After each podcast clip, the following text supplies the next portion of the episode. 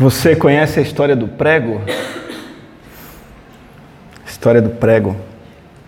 É assim: uma igreja nova, muito bonita, foi construída e vinha gente de tudo quanto é canto para passar horas admirando a beleza daquela construção religiosa.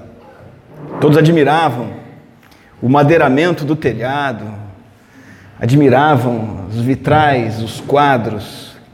E lá em cima, no alto, para cima, fixando as madeiras, um pequeno prego assistia a tudo aquilo. Só que ele não era admirado. Na verdade, nem sabiam que ele estava lá e ele começou a ficar irritado, ficou com ciúmes. E pensou assim: bom, se eu sou um prego, ninguém me elogia, ninguém me admira, tão insignificante, ninguém vai sentir minha falta. E aí o prego desistiu da vida, deixou de fazer a pressão ali na madeira, deslizou, caiu no chão e naquela noite choveu demais. E onde faltava o prego, o telhado cedeu, a água começou a escorrer para dentro do templo, pelas paredes, as pinturas, os vitrais, o gesso, o tapete, até a Bíblia que estava dentro da igreja, estragou tudo. Tudo isso porque um pequeno prego desistiu do seu trabalho. Bom, e o prego? O que aconteceu com o prego? Enquanto ele segurava o madeiramento do telhado, ele era anônimo. Mas ele era muito útil. Agora, porém, ele está enterrado na lama, vai continuar no anonimato, porém, se tornou completamente inútil e acabará comido pela ferrugem. O apóstolo Paulo mandou um recado para um camarada chamado Arquipo, em Colossenses. Ele diz assim: Digam a Arquipo, Cuide em cumprir o ministério que você recebeu no Senhor. Preste bem atenção.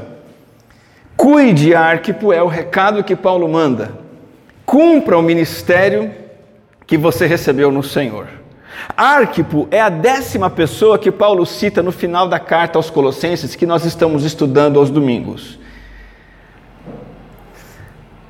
São dez pessoas que servem para nós como modelo, referência, inspiração. Começamos a ver esses personagens no versículo 7 do capítulo 4. Agora, no versículo 17, nós terminamos com a décima pessoa. E a carta toda aos Colossenses nós vamos terminar em, em duas pregações, mais duas mensagens. Nós vamos encerrar Colossenses. E essas pessoas são inspiração para nós, modelo para nós no compromisso com Cristo. E, e o que nós estamos pensando é nesse tema, né? A quem você segue? Semana passada o convite foi olhar para a ninfa e seguir o exemplo dela. E hoje a pergunta de novo continua: a quem você segue? E temos mais alguém a quem podemos seguir, imitar? É Arquipo. Quem é Arquipo? Olhando para esse texto que lemos e para uma outra passagem da Bíblia que fala do Arquipo, nós temos algumas hipóteses. O outro texto bíblico que fala de Arquipo é Filemão, eu coloquei aqui para você ler. Paulo escreve no versículo 1 a carta a Filemão: Paulo, prisioneiro de Cristo Jesus, e o irmão Timóteo, a você, Filemão, nosso amado cooperador, a irmã Áfia, a Arquipo, nosso companheiro de lutas, e a igreja que se reúne com você em sua casa. Veja que Paulo menciona Arquipo e o chama de prisioneiro de lutas, fala de uma igreja se reunindo na casa, uh, não, não de Laodiceia, como vimos semana passada, mas na cidade de Colossos. Que hipóteses são essas? É bem possível que Arquipo fosse filho do Filemão. Filemão era um crente importante na igreja de Colossos. Possivelmente recebia a igreja em sua casa e era casado com esta Áfia, o nome que vimos aqui agora há pouco. Arquipo deveria ser filho dos dois. É possível que Arquipo fosse um dos líderes na igreja na casa de Filemão, embora se não fosse filho, era um líder, ou eram as duas coisas, filho de Filemão e líder da igreja. Também se diz que Arquipo era sucessor ou substituto de Epáfras. e foi exortado a manter a mesma fidelidade de Epáfras. Quem é Epáfras? Ele aparece na lista de Colossenses 4 e ele foi o evangelista e plantador da igreja em Colossos, que saiu de Colossos para buscar Paulo, buscar orientação com Paulo para resolver problemas na igreja. Arquipo deve ter ficado no lugar de Epáfras. Isso são hipóteses. Uma coisa é fato. Arquipo é um servo do Senhor que tinha alguma responsabilidade na igreja. Tinha uma tarefa dada por Deus a cumprir e por alguma razão estava precisando ser incentivado a perseverar e não desistir. Talvez ele estivesse como aquele preguinho. Alguma coisa estava dizendo para ele: não vale a pena. Alguma coisa estava batendo no coração dele: não está servindo, eu vou largar a mão. E, e Arquipo é esse cristão que precisa de encorajamento. É interessante que nós vimos em Filemão, Paulo dizendo que Arquipo é companheiro de lutas. Essa palavra luta literalmente se refere a um soldado no campo de batalha. Paulo diz assim: Eu sou servo do Senhor Jesus Cristo, apóstolo, e Arquipo é soldado batalhador com a gente. E talvez ele estivesse como aquele soldado, sabe, com grandes possibilidades de abandonar o campo de batalha. E Paulo manda esse recado para ele, em tempo oportuno. Um recado e um conselho especial, só para ele. Cuide em cumprir o ministério que você recebeu no Senhor. Dessa palavra que Paulo dirige a Arquipo, e dirige a nós também, eu quero tirar três palavras de encorajamento para mim e para você para o nosso ministério, para a nossa vida com o Senhor. Porque vez ou outra nós nos sentimos como prego, não é verdade? E não temos noção do estrago que a nossa desistência pode causar. A primeira palavra de encorajamento que eu vejo nesse versículo é que o Senhor nos diz que nós temos e você tem um ministério dado por Deus. Você tem um ministério dado por Deus. Todo seguidor de Jesus Cristo tem um ministério dado por Deus. Paulo fala do ministério que ele recebeu no Senhor, e, e, saber disso por si só já é um grande encorajamento. A palavra ministério é no grego é diaconia, da onde a gente tem a palavra diácono, que é o nome de um oficial em muitas igrejas evangélicas. Ah, o que, que você é lá na igreja? Eu sou um diácono que é um diácono? É um ministro, é um servo, é alguém que executa o que Deus comissionou, pediu, mandou. A palavra ministério, ministro, diácono, diz respeito àquele que proclama a palavra, ao ofício do trabalho pastoral, mas também ao serviço realizado por todos os crentes em favor da igreja em favor do mundo. Achei interessante no relatório de arrecadações de hoje para a Vila Minha Pátria, cacho de banana. Tinha isso na lista, né, Neemias? Um cacho de banana. Isso também é um ministério. Doar um cacho, uma penca de banana. Arrumar, limpar as dependências da igreja. Ministério.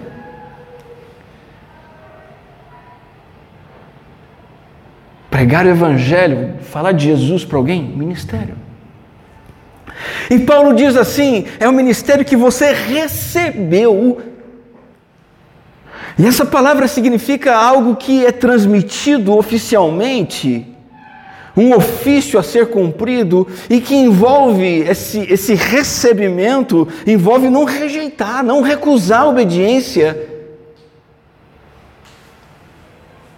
O ministério é recebido da parte de Deus como dádiva e como responsabilidade, e Paulo faz questão de lembrar Arquipo disso. Arquipo, você é diácono, você é dispenseiro de Deus e você vai prestar contas a Deus do seu trabalho.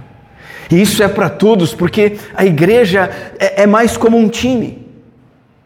num esporte coletivo, você vai comparar a igreja com um time de futebol, de vôlei, de basquete, não com um jogador de tênis individual que tem lá o seu treinador.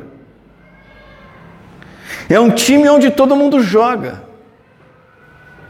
E se você está na igreja e não sabe qual é o seu ministério, ou se você está na igreja, já creu em Jesus, mas e sabe qual é o seu ministério, mas não está realizando, eu preciso dizer a você, você está em desobediência contra Deus. O plano de Deus não é que você venha à igreja, sente na cadeirinha, assista o culto e volte para casa. Deus quer muito mais de você. Assim como num time. Não pode ter integrante num time inativo. Hã? A gente joga futebol uma ou duas vezes por ano. Um retiro da igreja. Aí no nosso futebol tem o banheira. E a gente aceita o banheiro, deixa o banheiro na banheira. No futebol pode ter. Mas na igreja não pode ter banheirista. Que fica parado, esperando, vendo a coisa acontecer. Você tem um ministério dado por Deus. E sabe, é, é, porque as pessoas, as pessoas sabem quais são os seus ministérios que Deus deu e cumprem, é que a obra de Deus vai acontecendo na nossa igreja, ao nosso redor. É porque tem gente que sabe que Deus deu um trabalho para ela e, e faz o trabalho que a gente tem um lugar para se reunir, que está limpo, que está organizado. É porque tem gente que trabalha, porque sabe que Deus mandou trabalhar, que a gente tem um lanche para comer juntos.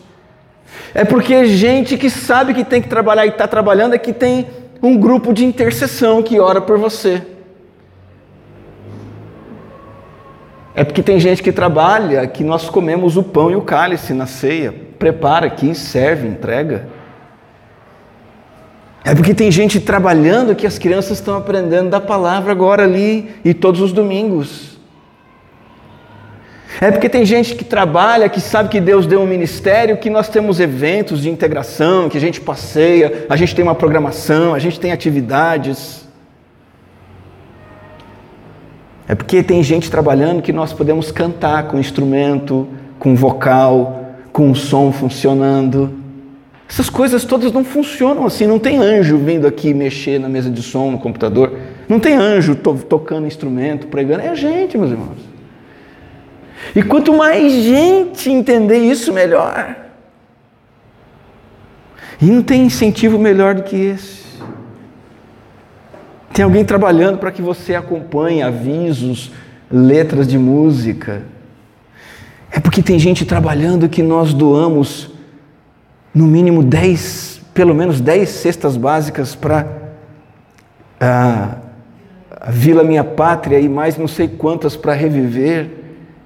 Os irmãos, as, essas doações de um mês, 60 escovas de dentes, mel, queijo, cobertor, essas doações eu nunca vi a nossa igreja realizar algo desse, desse porte. E isso tudo é muito maior do que a nossa igreja pode fazer. Mas Deus está fazendo porque nós simplesmente estamos dizendo, Senhor, nós queremos trabalhar. E quando você diz, Deus, eu quero trabalhar, Deus vem e abençoa o seu trabalho. É porque tem gente trabalhando que um afegão não está perdido lá no seu país, nos escombros, com seus filhos sendo assassinados, suas filhas sendo sequestradas pelo Talibã. Quem foi lá na Vila Minha Pátria, você viu meninas lá?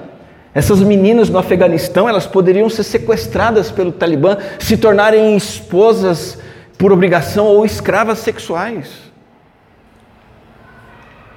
Mas é porque tem gente que diz assim: eu vou cumprir o ministério que Deus me deu. É que essas meninas estão sendo resgatadas. É porque tem gente que trabalha, que os adolescentes se encontram aqui aprendem da palavra, estudam da palavra. Deixa eu dizer, você tem o ministério dado pelo Senhor.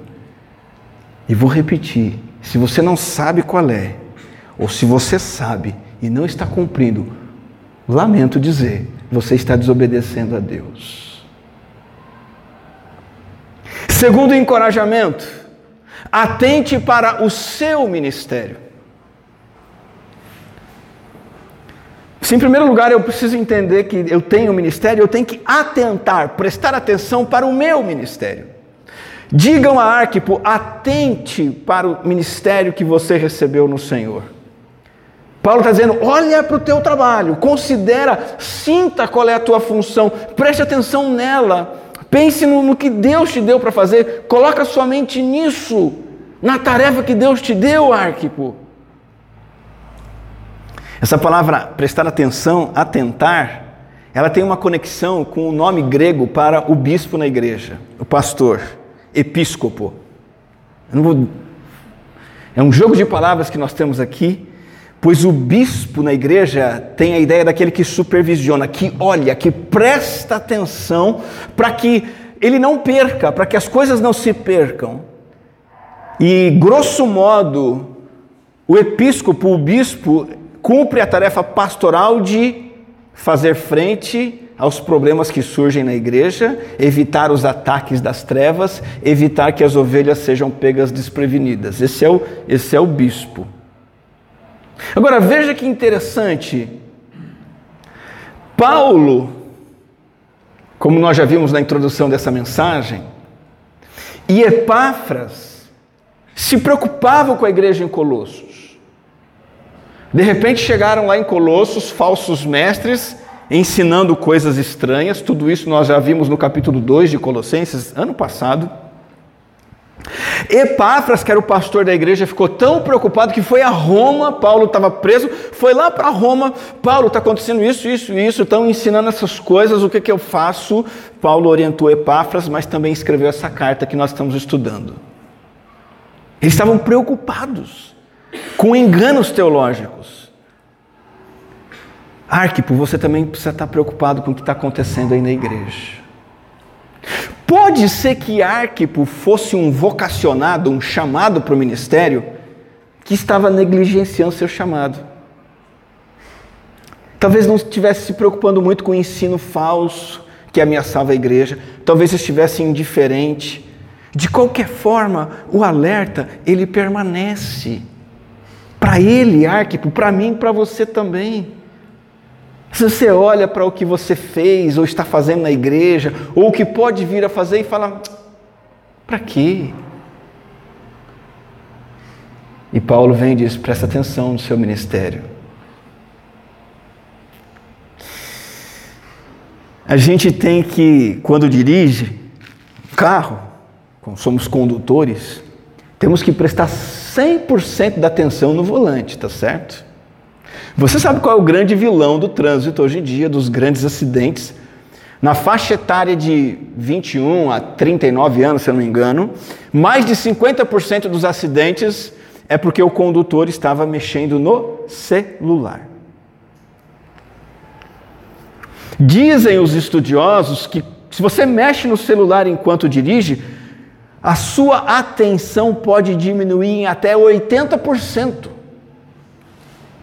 A sua velocidade de reação como condutor diminui 35%, você fica lento. Quando, quando o condutor olha no celular, ele, ele não presta atenção no volante, ele perde a visão panorâmica. E os estudiosos dizem que aumenta em 400% o risco de acidentes. É isso que Paulo está falando para Arquipo. Arquipo, para de prestar atenção no celular enquanto dirige. Olha para o ministério, Arquipo. Olha para o que Deus te deu para fazer.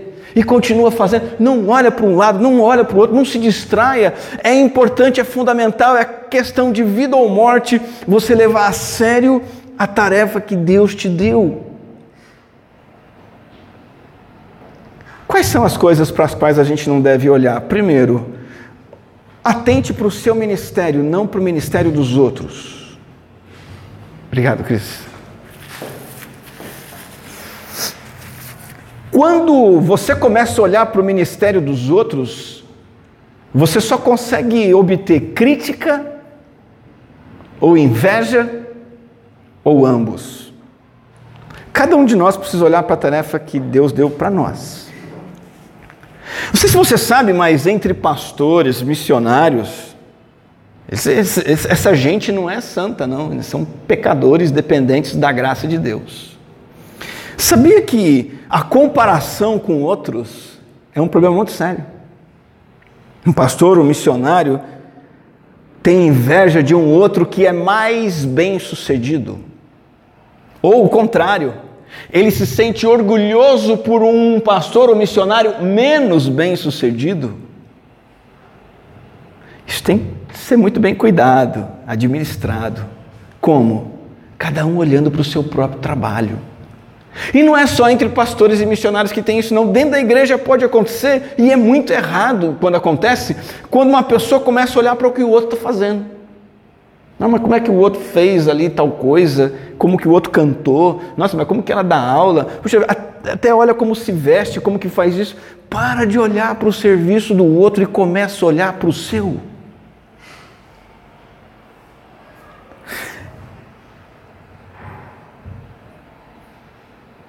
É muito interessante você ver Pedro fazendo isso num dado momento e Jesus não perdia viagem, não, viu? Jesus não perdia viagem. Jesus estava falando qual ia ser o futuro de Pedro. Falou, Pedro, é o seguinte, você vai passar perrengue no final, mas eu te chamei, eu vou estar contigo e a herança, a herança celestial está garantida. Pedro entendeu, e aí Pedro está caminhando com Jesus e o Evangelho de João diz assim: Pedro voltou-se e viu que o discípulo a quem Jesus amava o seguia. Quando Pedro viu, perguntou: Senhor, e quanto a ele? Esse é João, discípulo a quem Jesus amava. Respondeu Jesus: Pedro, se eu quiser que ele permaneça vivo até que eu volte, o que importa? Quanto a você, siga-me. Quanto a você, Jesus está dizendo hoje, me segue. Fica olhando para o outro. Eu, o meu plano para o outro é o meu plano para o outro. O meu plano para você é o meu plano para você.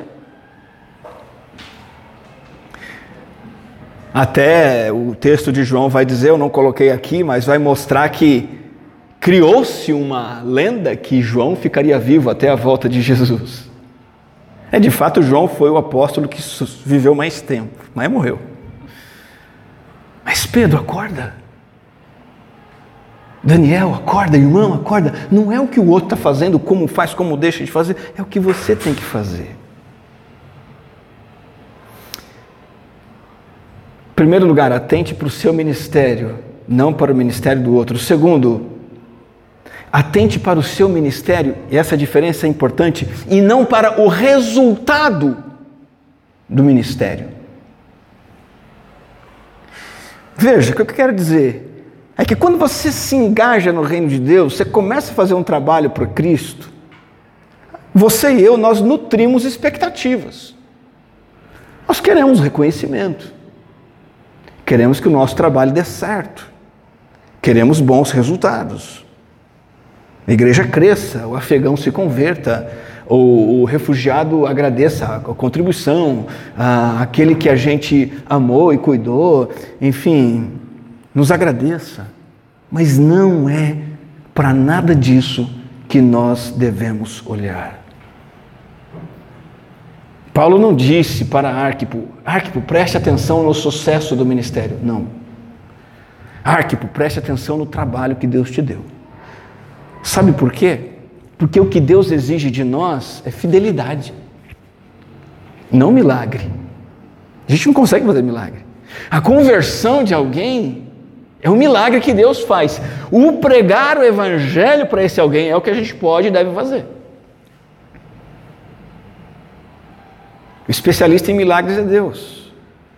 Sabe, isso acontece muito, por exemplo, na dinâmica de casamento. Às vezes, a gente aconselha um cônjuge a ser um cônjuge segundo o coração de Deus, porque o casamento está em crise, e aí né, a, o marido, a esposa começa a pensar se vai tudo bem, se não vai tudo bem, busca ajuda. O foco da ajuda é faz a sua parte. E aí essa esposa, esse marido Comece a fazer a sua parte, comece a olhar para a Bíblia, aprender como que é ser uma esposa ou um marido é, de acordo com a palavra de Deus, só que começa a pensar assim, eu estou fazendo minha parte, mas ele não muda. Você está olhando para os resultados, e se você olhar para os resultados,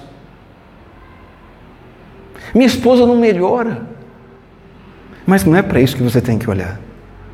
É para você fazer sua parte. A mudança do seu esposo, da sua esposa é com Deus.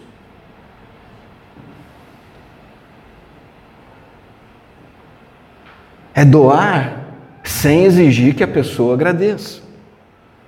Atente para o seu ministério, não para o resultado do ministério.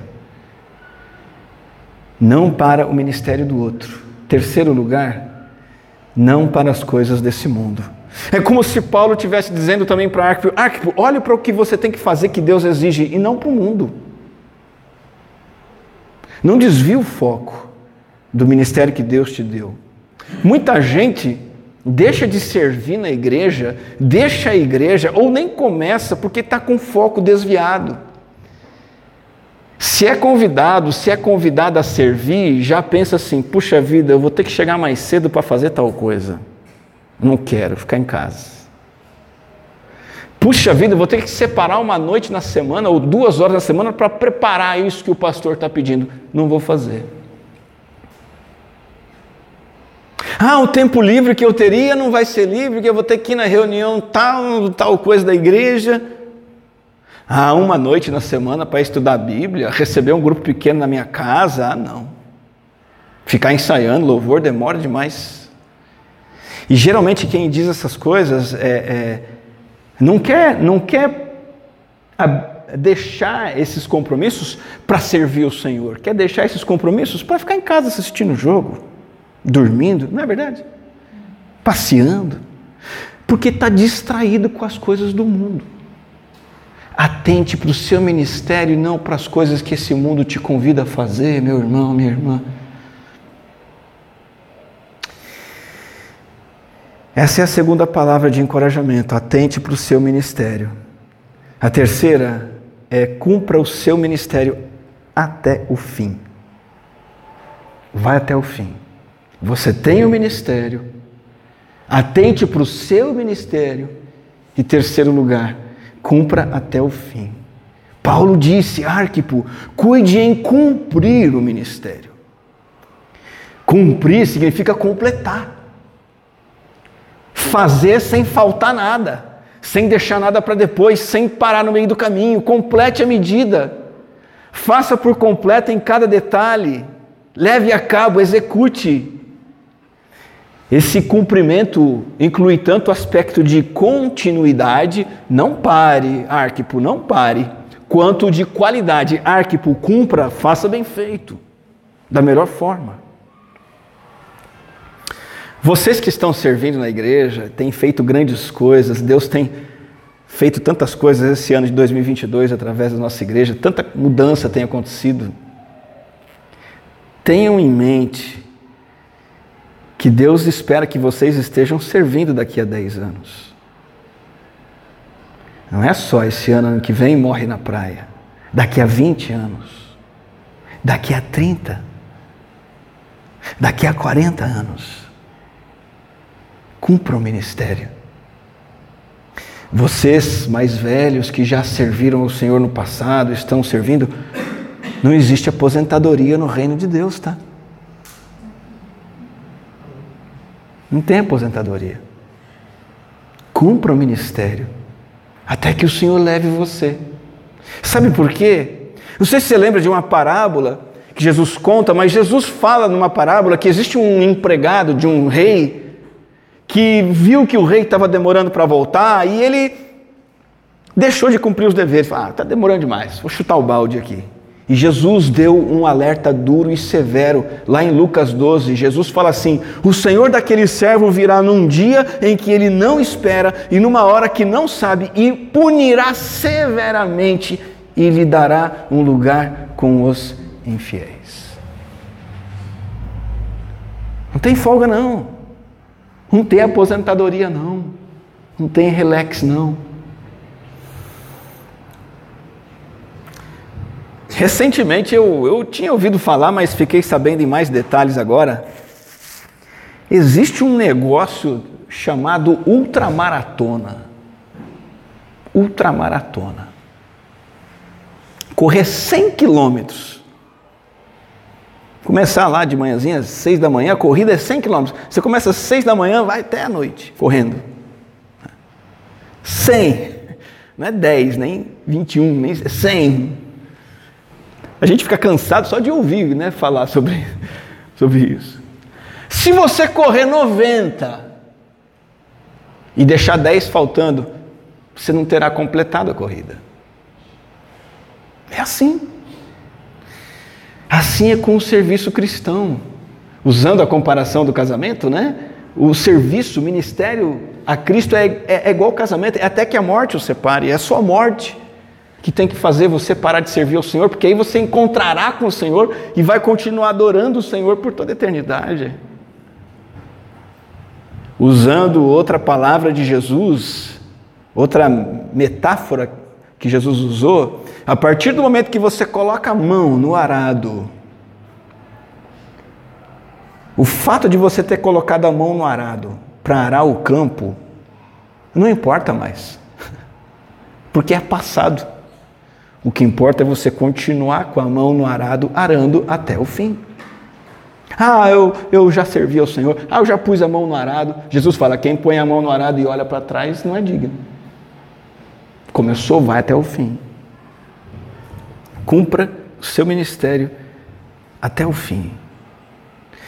Talvez hoje você se sinta como um prego na casa de Deus. Está lá escondidinho, ninguém vê, está cansado, quer desistir. O recado de Deus para você hoje é esse: cuide em cumprir o ministério que você recebeu no Senhor. E todo crente, eu, você, todos nós, uma hora ou outra, precisamos de encorajamento. Arquipo precisou. Essa palavra de encorajamento é para nós. Nós somos humanos. Temos falhas, expectativas erradas, somos volúveis, uns mais, outros menos. Sempre precisamos de alguém que nos diga: ei, preste atenção na tarefa que Deus te deu, para cumprir ela por completo. Vez ou outra, nós precisamos dizer isso para alguém que está pensando em desistir e que está desanimado. Encoraje outros a cumprirem o seu ministério e são essas as palavras de encorajamento. Primeiro, Deus te deu um ministério. Segundo, preste atenção no seu ministério, não no dos outros. Não no resultado do ministério e nem no mundo. Preste atenção no trabalho que Deus te deu. E terceiro, cumpra por completo. Paulo enfatizou para Arquipo a responsabilidade dele diante do Senhor. O mesmo vale para você e para mim. Assuma a responsabilidade. Execute o trabalho com dedicação, sabendo que você só pode cumprir esse trabalho se você se dedicar completamente, com todo o empenho a ele. Cuide em cumprir o ministério que você recebeu no Senhor. Oremos. Graças te dou, Senhor, por esse momento de reflexão e desafio que o Senhor traz na tua palavra para nós. Nos ajuda a prosseguir para o alvo, para conquistarmos a coroa, lutando e que nada venha nos impedir. Em nome de Jesus, o nosso Salvador. Amém.